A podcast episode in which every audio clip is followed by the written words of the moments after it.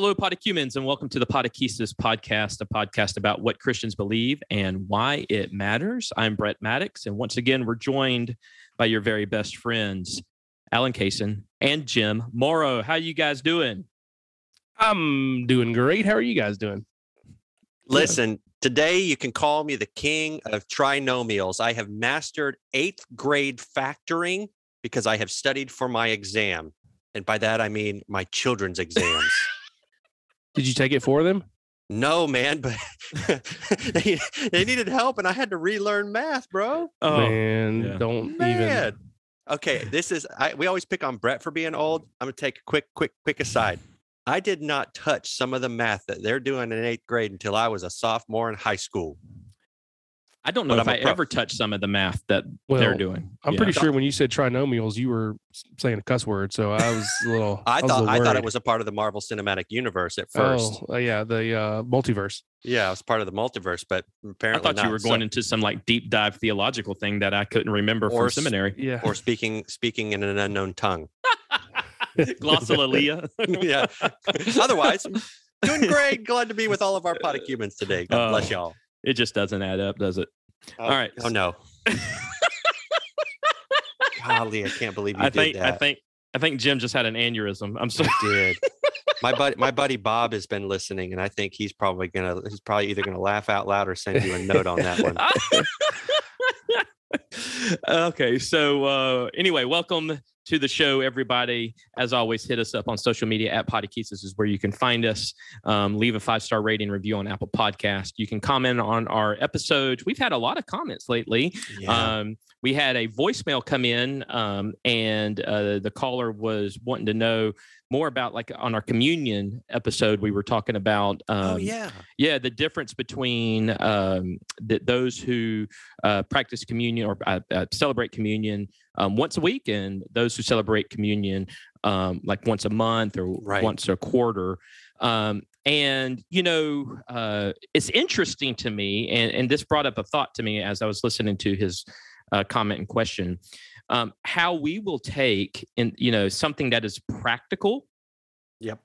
and then theologize it or traditionalize it to where it becomes almost sacred.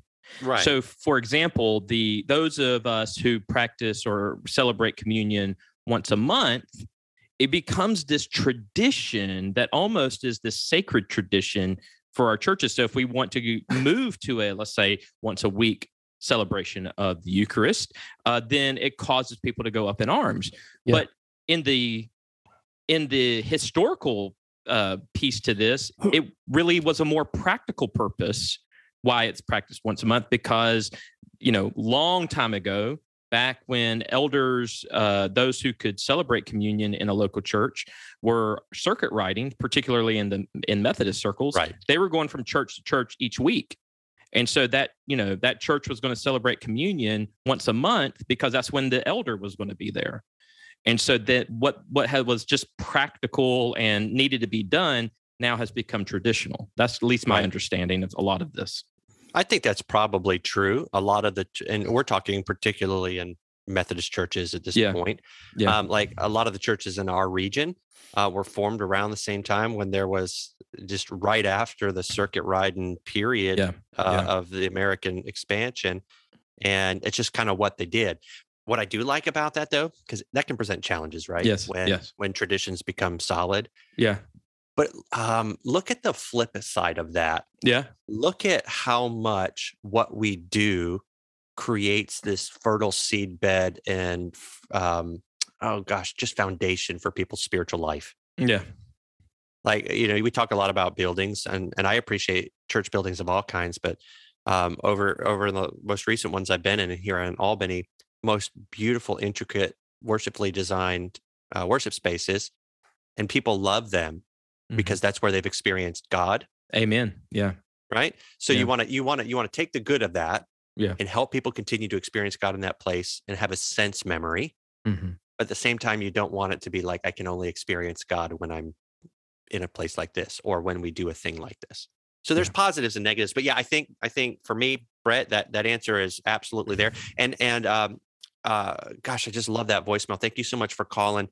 Um, if you want, if you're exploring doing something different, there are tons of great resources, even in Methodist churches that have made a move towards um, weekly communion, Mhm. and uh, we can dig those up for you Yeah, one, if you 100%. want. If you want, Yes, 100%.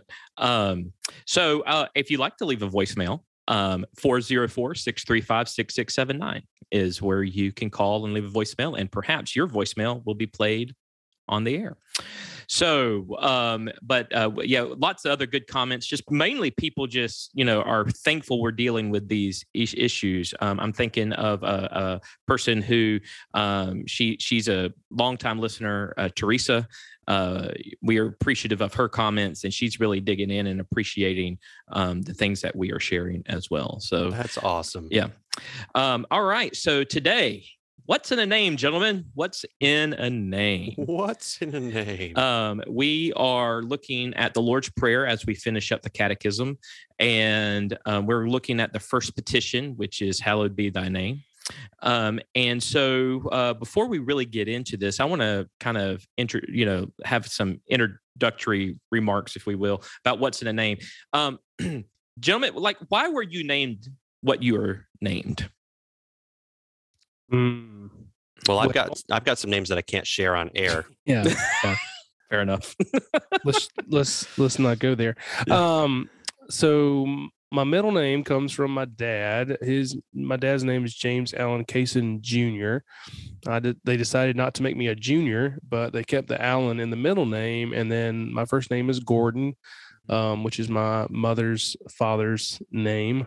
Um, and then they some for some strange reason decided to call me Allen. So um, I've had to I've had to deal with that my entire life. Yeah. Um, no, my first name is not Alan. It's uh, so anyways. Yeah. Um, so yeah. So then we we we you know uh we took Alan into uh to our oldest Hunter. His middle name is Alan as well. So So that so you've got familial ties, and uh, and in your Yeah. children's names, it's that way as well, right? yep, Hunter is my mom's maiden name, and Ellie, Catherine, um, Lee, and Catherine are family names. So Mhm. yeah.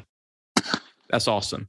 Um, my I, I'm I'm much like you, um, Alan. Uh, my first name Brett is uh, I'm named after my mom's dad's uh, um or her my mom's family. Um, they were their last names. Uh, their last my mom's maiden name is Brett, and so um, Oh, the yeah my mom's maiden name is Brett. So uh, my grandparents, um, my mom's parents' names, they had three girls, and then for the longest time, those the as they grew, um, they had girls, and so I was like the first boy born into the family, and so when I was born, uh, my dad and my mom they decided, well, let's just keep the Brett name going just a little bit longer, and so uh, they named me Brett. And so then um, when my oldest, Eli, was born, his middle name is Brett, Elijah Brett.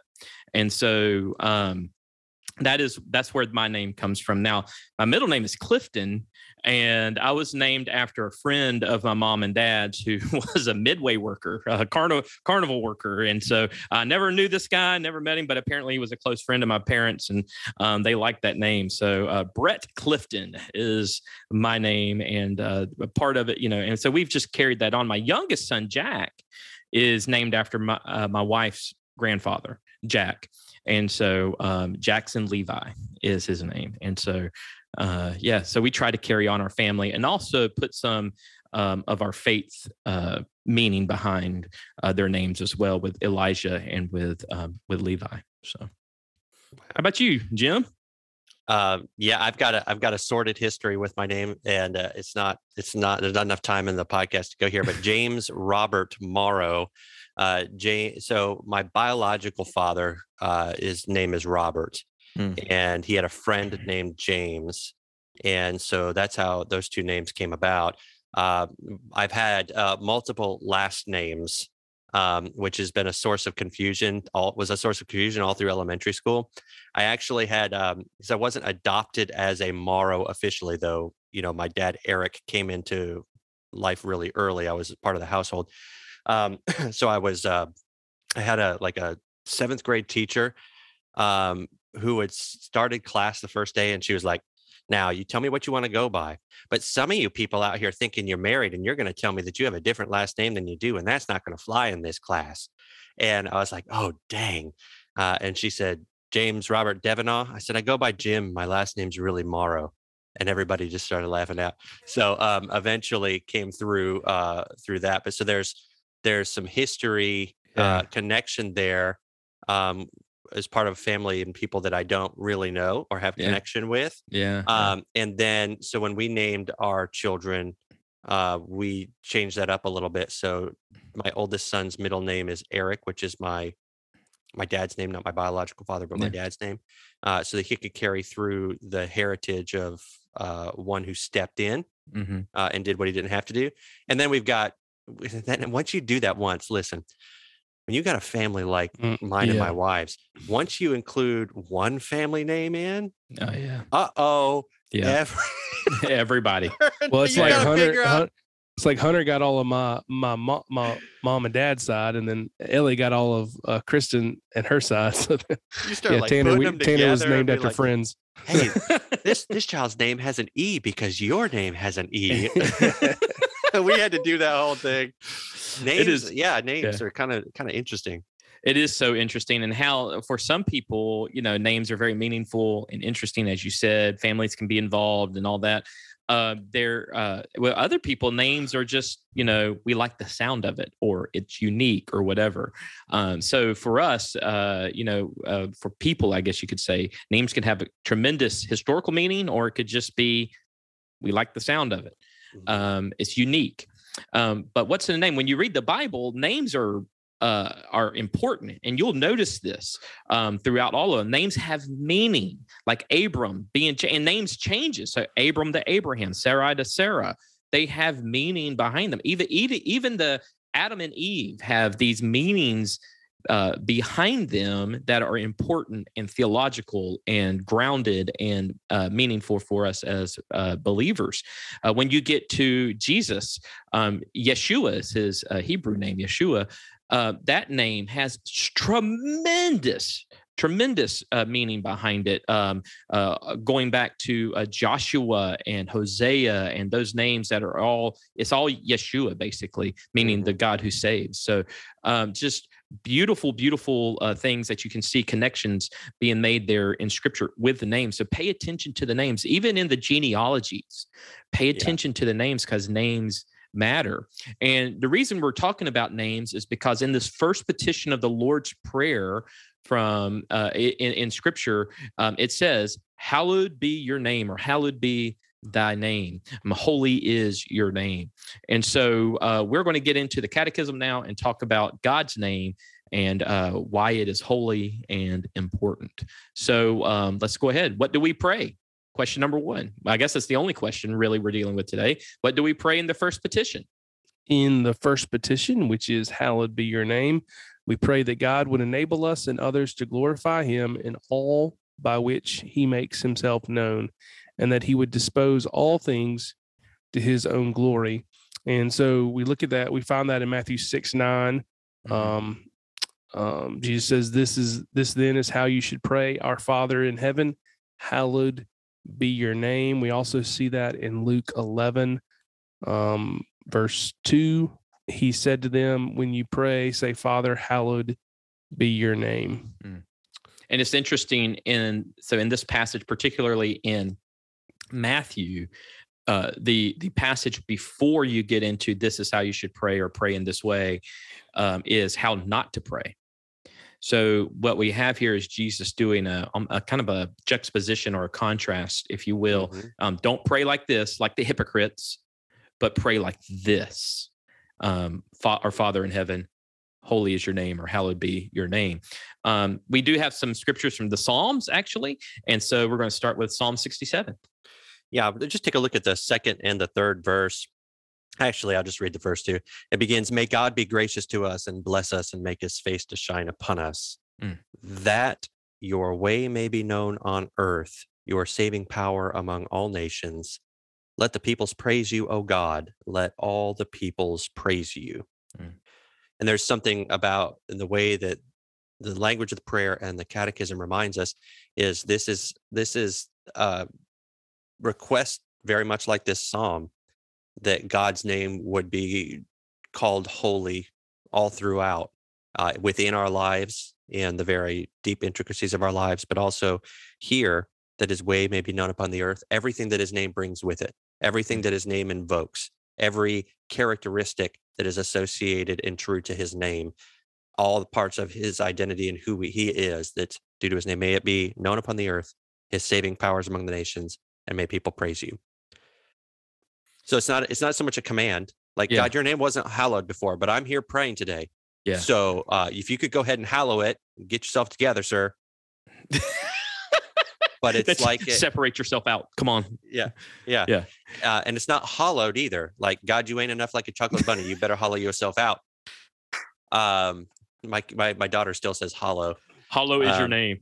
Hollow is your name. That's like the opposite. But it's like this wish out. It's Yeah. like a um it's it's just a cry out that may this be so. Yeah. May this be true and deeply true. That could be an interesting sermon. Hollow versus hallow. So, um, Mm, yeah. All I'm right. gonna write that one down. Yeah, I know. Uh, so before I get into the other psalm, um, I do want to say, kind of looking at the Lord's Prayer as a whole. Uh, John Wesley, he wrote this kind of as a in his explana- uh, explanation, his notes of explanation on the New Testament. Um, right before the uh, Lord's Prayer, he wrote this. He said, um, "He who best knew what we ought to pray for, and how we ought to pray, what matter of desire, what manner of address uh, would most please himself, would best become us, has here dictated to us a most perfect and universal form of prayer, comprehending all our real wants and expressing all our lawful desires, a complete directory and full exercise of all our devotions. Uh, so, so Wesley sees the Lord's Prayer as a whole as a uh, most perfect universal form of prayer and i do like how he says form of prayer it's a it's a way of telling us how to pray Hmm. Not necessarily to pray these words although that is perfectly fine and a legitimate act of worship and prayer and devotion uh, but also how to pray and in fact following this um, wesley will give example by praying the lord's prayer and expanding on each petition itself Oh, so wow. here, here's what he says about um, under hallowed be thy name. Mayest thou, O Father, be truly known by all intelligent beings, and with affection suitable to that knowledge. Mayest thou be duly honored, loved, feared by all in heaven and in earth, by all angels and men. So he expands upon each of these petitions in his explanation of the Lord's Prayer, in his explana- uh, explanation. Um, I can't even say the word. In his note- explanatory notes. explanatory. Oh my gosh. Here's the here's the one question I have for Wes's explanatory notes. Yeah. Does he also desire that for all unintelligent creatures? Because uh, I don't. because I've been watching some TV. Yeah, I, I hear you. I'm kidding. I, I hear you. Uh, which I can't even say explanatory. So apparently that is. Uh, yeah. There you go. oh, bro, come on. You get Uh, left out, Brett.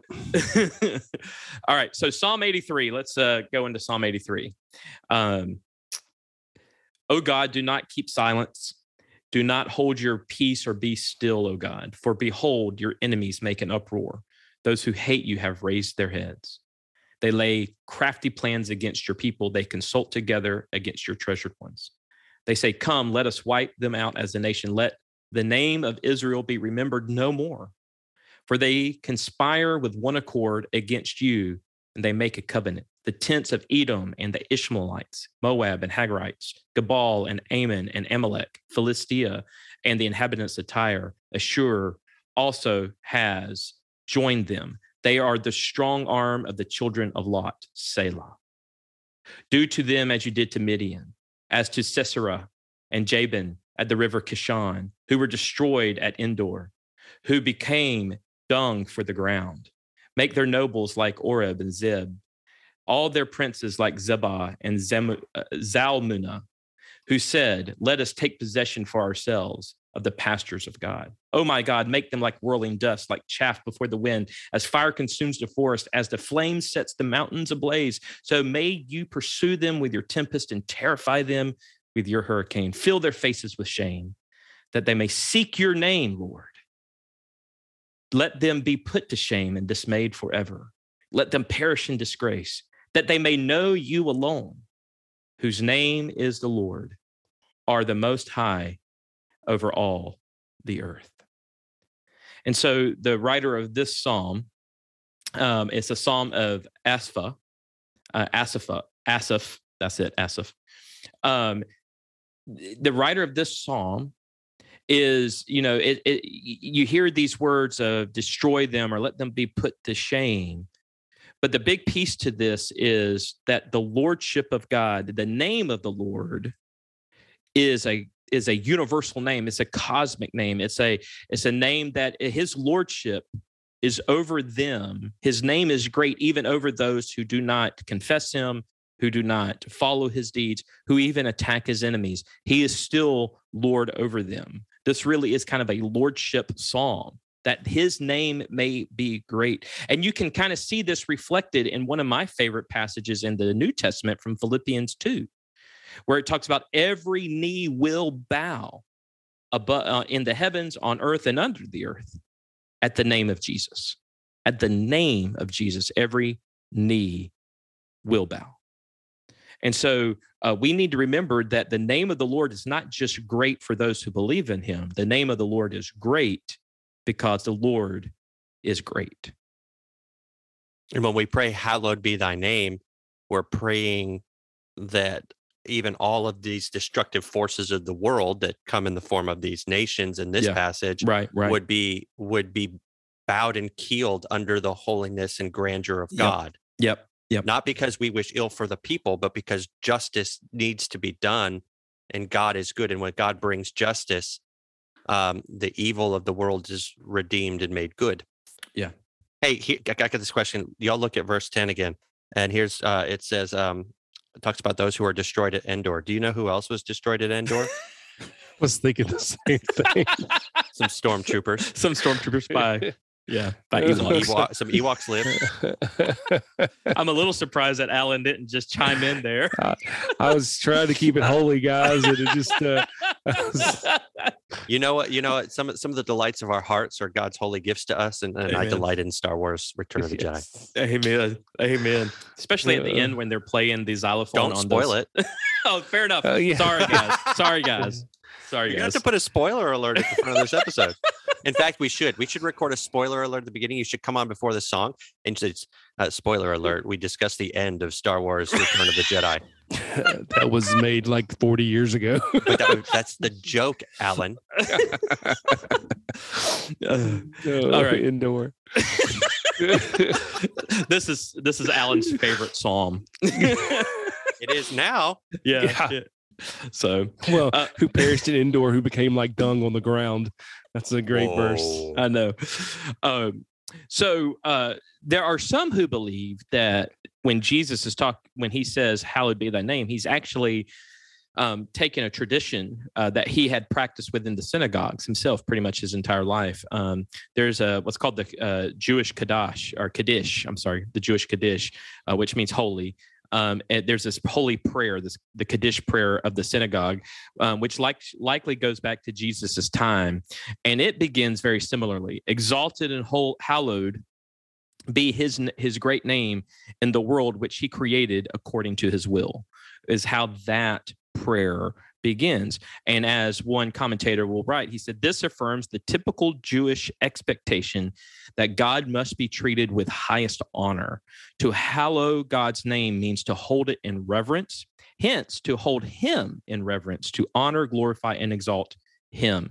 This is the essence of the first three of the Ten Commandments. You shall have no other gods before me. You shall not make for yourself an idol um, in the form of anything, and you shall not misuse the name of the Lord your God. Um, and there are uh, several uh, commentators that I've noticed who will take and link the Lord's Prayer to the Ten Commandments, who say that there is an, an interesting parallel in how the Lord's Prayer is structured and how the Ten Commandments are structured. Fascinating. Um, so it is fascinating uh, to see that. Um, so, uh, you know, when we talk about God's name, when we talk about his name being great, um, I think we do need to ask the question what is God's name? I think that's an important question to ask because names matter. And Hmm. there is this sense, um, in, especially in the 10, you- I mean, look at the 10 Commandments. Don't take the Lord's name in vain. And we've talked about that. Go back into our archives and and and listen to our Ten Commandments uh, series we did. But what is the name of God? This is a great question. So you can see the Bible uses a variety of terms, and we can just talk about. I'll tell first a name that is used generally for God, especially in the Hebrew Yeah. uh, Old Testament, is El. Yeah. And so when Genesis begins, in the beginning, God, the word there is actually Elohim, which is the he, a Hebrew uh, plural form of the Hebrew, the, the Yeah. suffix at the end.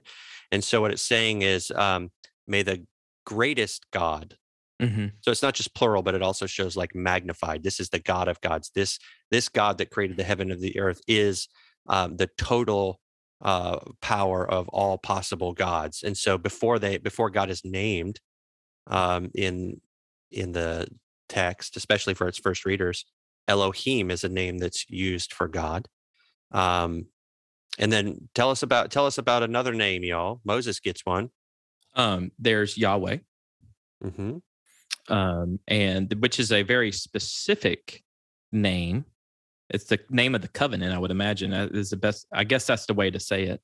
Um, and it's a name that it becomes the name that, out of kind of reverence and uh, um, reverence to the name, becomes unspoken in a way. And Mhm. so then we get the word kind of the word Adonai. Is that right? The word Adonai that comes in kind of as a placeholder, if you will, as a placeholder, and Adonai translates to Lord. to Lord. And so then um, you might have heard, some of y'all listening might have heard the word or the name Jehovah, um, like Jehovah Jireh Mhm. and and others. The interesting thing about Jehovah is that it comes about in my under if if I remember remembering from my Hebrew days in in seminary, um, what happened with it was you had this name that was not spoken Yahweh, then you had Adonai, and then what what ends up happening is you would have um, kind of this kind of merging of the vowels of Adonai and the consonants of Yah- Yahweh together. And when some um, was it like monks or something like that german monks um, um, came together um, it basically through some pulling those together and trying to think of how to pronounce yahweh it becomes jehovah or jehovah Mhm. um, and so jehovah in and itself is not really a word um, i mean it is but it isn't Right. and It's so- like it's like a translated way of of for those who are trying to because if you ta put the vowels back in Yahweh and then you write it out in old script, which I believe may have been in Germanic or Latin, the J's and Y's are interchangeable. that's right Yeah. Yeshua, Jesus. yeah Um, and then you have the V's in Hebrew or, or W's in Hebrew are often uh, soft B's like vuz, Mhm. va va va va, Jehovah, Yahweh. And so Yeah. you have all of that mixing together. Mhm. So it looks on Powers paper like combined. with our powers combined. It, it comes out to be the name Jehovah. Jehovah. Jehovah! captain jehovah And then when that appears in early Bibles based on that Yeah. kind of uh, Latinized text, Yeah. um, then it becomes, hey, that's God's name. yeah But it's really, Um, it's really kind of another attempt at saying That's that's right. That's right. And part of it was uh, Hebrew, ancient Hebrew particularly was a like many ancient languages was a spoken language before it was a written language. And so absolutely. part of it is because of that, um, learning how to pronounce words that you're now that you're reading and and you're looking at um, it can be difficult from you know when you're moving from kind of ancient text to you know you know at the time more modern times trying to learn how to pronounce it that becomes problematic and so then it just all can kind of get but what we do know is that um, you got yahweh you got adonai the purpose of adonai um, and then when jesus uh, uses the word lord uh, which is uh, in greek it's kurios he's he's going back to the Adonai piece. Like they there that's a that's um that, that that's an important piece. He's not just using the word Lord in the sense of you know master. He's actually connecting to um to the divine, to Mhm. to to God, to show because that was the, that would be the practice in speaking the name as it was so holy. Now the Yeah. word the, the name Yahweh um, is I am what I am or I am that I Yeah, am yeah, right. or I will be what I will be. Right. It is it's a beautiful thing when you go into philosophy about that yeah, because it just doubles down on God is I am what Yes. is. yeah, Um, I, and and there you can start to pull out theology you grab from the rest of Scripture. Yeah. Um, the ground of all being, yeah, yeah. uh, which Um, which means when we start to talk about idols later in the Scriptures and think about idols in our own lives, there Yeah. is not a God who is greater than the God who is greater than all gods, like Elohim. There is not a God that is any deeper than the source and ground of all being. Right. I mean, it's pretty amazing. Well, and and and that's something to also look at too. Is two things I want to mention. Uh, one is um, uh, in kind of early Jewish text understanding of God, they'll lift up the name of God, um, and they'll lift up the who God is as the greatest of all gods. Right. So there is does seem seem to be some sort of at least in their understanding pantheon that is going on of of spiritual beings and that Yahweh or El El Shaddai El, is the greatest of all of that.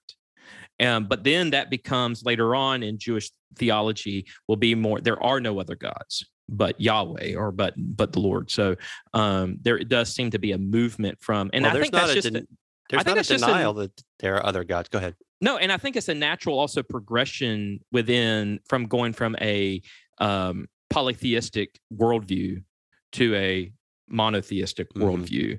Yeah. um, is you're going to still have a pantheon part of as part of that. Yeah, and so the the early on, especially if you look at Genesis, it was written in a culture that had uh, pantheism and polytheism, Right. and so to come out and say that there is one God greater than all gods starts monotheism right off the bat. Yeah. Um, and the Hebrew the Hebrew people, the scriptures will end up saying, "Hey, if God is what God says God is, then nothing else is really God." Yeah. Um, Yeah. It's not to say that we stopped believing. It's like, wow, this is nothing. Right. It's like Well- it's like when you had that Kraft cheese and then you went over uh you went over and had some good Gouda. You're like, that wasn't cheese. Some good Gouda. Good Gouda. Gouda. Gouda. It's like when you're drinking that Diet Coke and you get yourself a Sam's Cola. You're like, this Sam's Cola ain't Coke. This is blasphemy. it, it well you know even in our language we use today we do that. We we talk about the gods of our lives you know what what you know and we're using that because we understand that there are things that we put as one um as paul tillich will talk about uh, who's a german theologian from the mid 20th century he will talk about as um the um kind of ultimate concern. Those that we put those Mhm. things we put our ultimate concern in those become god. That becomes gets our worship. And um so we do that even today um, um with Right. even uh, practically. Hey, Um, John Ty- John Tyson out of Church of the City, New York, uh, one of my favorite preachers, because he because he has an Australian accent, and you're automatically a better he preacher if automatically you have an more spiritual than we are Um, yeah. He defines an idol or a false god as anything that you that that you give your heart to and that you sacrifice to. Mhm. I think we've talked about that in an Yeah. early episode too. um there is a great resource uh, called the bible project you you guys familiar with that Yep. um so they have a series of videos that i'll link to on god's name and um there will be so i'll link to that it's really accessible and it's all free and y'all just uh, go listen to the they do a great job um, of talking about these issues um, as well. So the name of the lord is great. Um, the name of the lord is holy. The name of the lord is to be hallowed in our lives. I think we talked about this a little bit when we uh, probably in, in detail on our episode where we did uh, not taking the Lord's name in vain, but I think it bears kind of a little bit of repeating. Um, h- how do we do that? How do we hold God's name holy? Like practically speaking, in our lives, uh, wh- what what can we do to make sure God's name is hallowed in our lives? What do you Okay. do? I'll kick I'll kick off as just a start and then then stop talking for a second. Um, one there there this this prayer puts you in a certain posture of heart. Mm. Period. From which you then can either lean into it and act, or you can learn to believe it if you don't. Mhm. Um, God, I want your name, your glory, all that you are to be manifest all over everywhere, but also because we are praying this as a community, may everything, every movement of our heart hallow and glorify your name. Mhm. May everything in me hallow and glorify your name. And I kind of need your Holy Spirit's help to do that, which also says that today I am choosing to not hallow my own name Mm. and make sure that um, I'm doing all the things that are going to get all the glory, that I'm not sucking up the power and trying to do things for my own sake. Mm. So there's just kind of the posture part. Okay. Sure, I think it's um I think we we hallow the name of God by by testifying to the name of God, whether that's with our with our words, which would be the natural way to testify to anything, um, but also through our actions, our behavior. I mean, I think Jim's right. Everything. Um, so um, we have to we have to speak the name of God. I think um, share the name of God. I think we have to um, honor the name of God in the way that we act and and um, conduct ourselves. Not that the Christian life is behavioral management, but it's we do have to conduct ourselves in a way that that honors honors God. So I mean, it's all those things. Yeah, I, I think this is where some of our reformed uh, brothers and sisters actually kind of get it right, especially in their language when they say that. Oh, hold, um, hold on, I've got to recover from that. okay, pick yourself up. Jim. Pick I'm yourself up. um, I love how um, Louis Giglio, uh, you know, of Passion, um, he uh, he says and kind of historically has said through the Passion movement of um, our, our our number one goal in life is to know God and to make His name known, to make His name known throughout the world. Um, that that really is a a sentiment that you will hear from Reformed theologians that to know God and to make His name known. Um, Wesley would have no problem with that, by the way. Ar- Ar- uh, Arminius would have no problem with that. Uh, historically, the church has had no problem with that understanding that, I mean, in fact, it goes well with that first um, uh, question in the catechism What is the chief end of humanity? To, Yeah. to, to glorify God and to enjoy Him forever, right? To make His name, to know Him and to make His name known. And so, um, Alan, I think you're spot on on that. Absolutely um to i liked how you even said to speak the name of the lord right i mean at some point to to not be afraid of proclaiming the name of the lord so how do Um, we reconcile that with the fact that like you know Jews wouldn't even um wouldn't say Yahweh, you know, um as an act of as an act of holding His name yeah in reverence. but they used um, other names to still okay. proclaim like There go. adonai There you go. Yeah, and so we're doing that with Jesus, and I think Jesus gives us the right to do that to lift His name on high. You know, uh, and I, I've been thinking a lot of two passages that are very, very different, but have very similar sentiments to them. One is out of Hebrews, uh, chapter twelve, where it talks about fixing our eyes on Jesus, the author and perfecter of our faith. And the other is out of, I think it's John chapter 12, maybe, where Jesus is talking about if I am lifted high, and he's talking about the type of death that he's going to um, that he's going to endure going to the cross.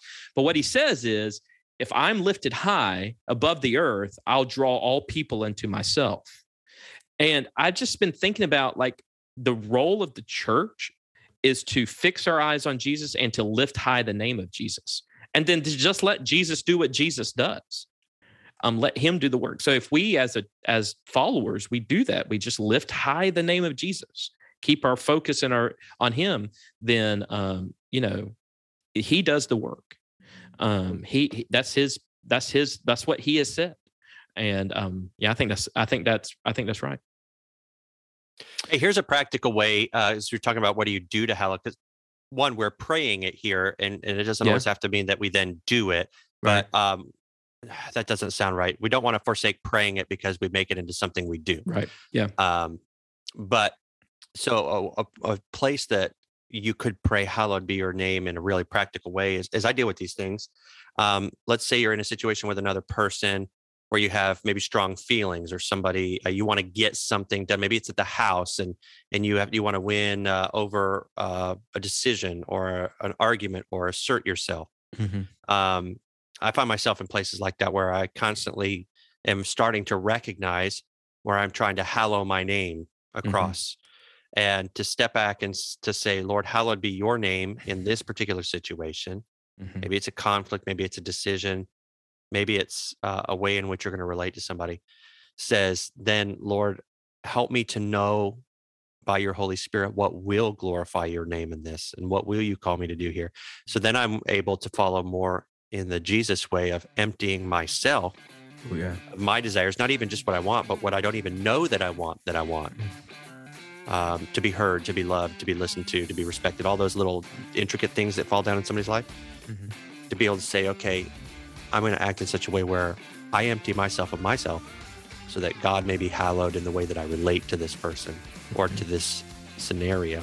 Not that you can't get what you think is right, Mhm. but you can approach a person in a completely different way and still have that outcome. Mm. That feels like word salad to me. Um, have I had enough coffee today? but there are real practical ways. Like if, if Alan and I are fist fighting, which happens like twice a week, yes. Yeah. um, Which is interesting because they're on this ep- op- Yeah. opposite sides We- of the state. We Zoom Uh, fist fight now. I've gone through so many computer, mo- computer monitors, Virtual. virtual monitors. Um, there's a way in which A- Alan might have a, a feeling where he might want to overpower me or me overpower Alan just in the way Sure. we talk and relate to each other. Lord, hallowed be your name. How should I relate to Alan where your name is glorified? What are you calling for me for your great purposes? What do I need to empty of myself here Hmm. so that I can glorify your name and hallow your name in this interaction? Yeah. Gosh, that was too many words. No, but Paul, I mean, you're that's that's Philippians two again, though, right? That is, is. have the same mindset of that of Christ Jesus, who empties himself, right? He em- Yeah. that kenosis. Um, wow. Yeah, if that's some good. of my buddies on, on our on our church team over here are listening, they'll know that I'm really taken with Philippians 2 right now. yeah, yeah. Good. Um, Strong. All right, gents. Um, I think that is uh, going to do it for this episode on uh, Hallowed Be Your Name.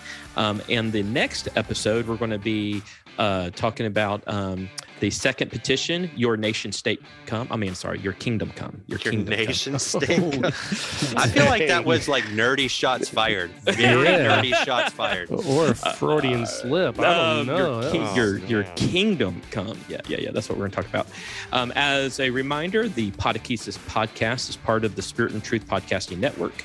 Um, the Spirit and Truth uh, Spirit and Truth is a movement of Wesleyan-minded Christians seeking to awaken and equip the 21st century church through the power of the Holy Spirit to share the gospel and to make disciples of Jesus Christ.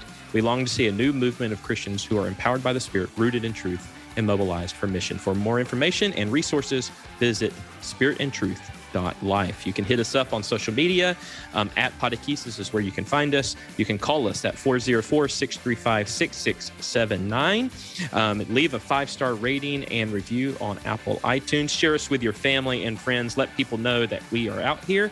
And we so appreciate you, our listeners. And until next time, we will talk to you later. Have a good one.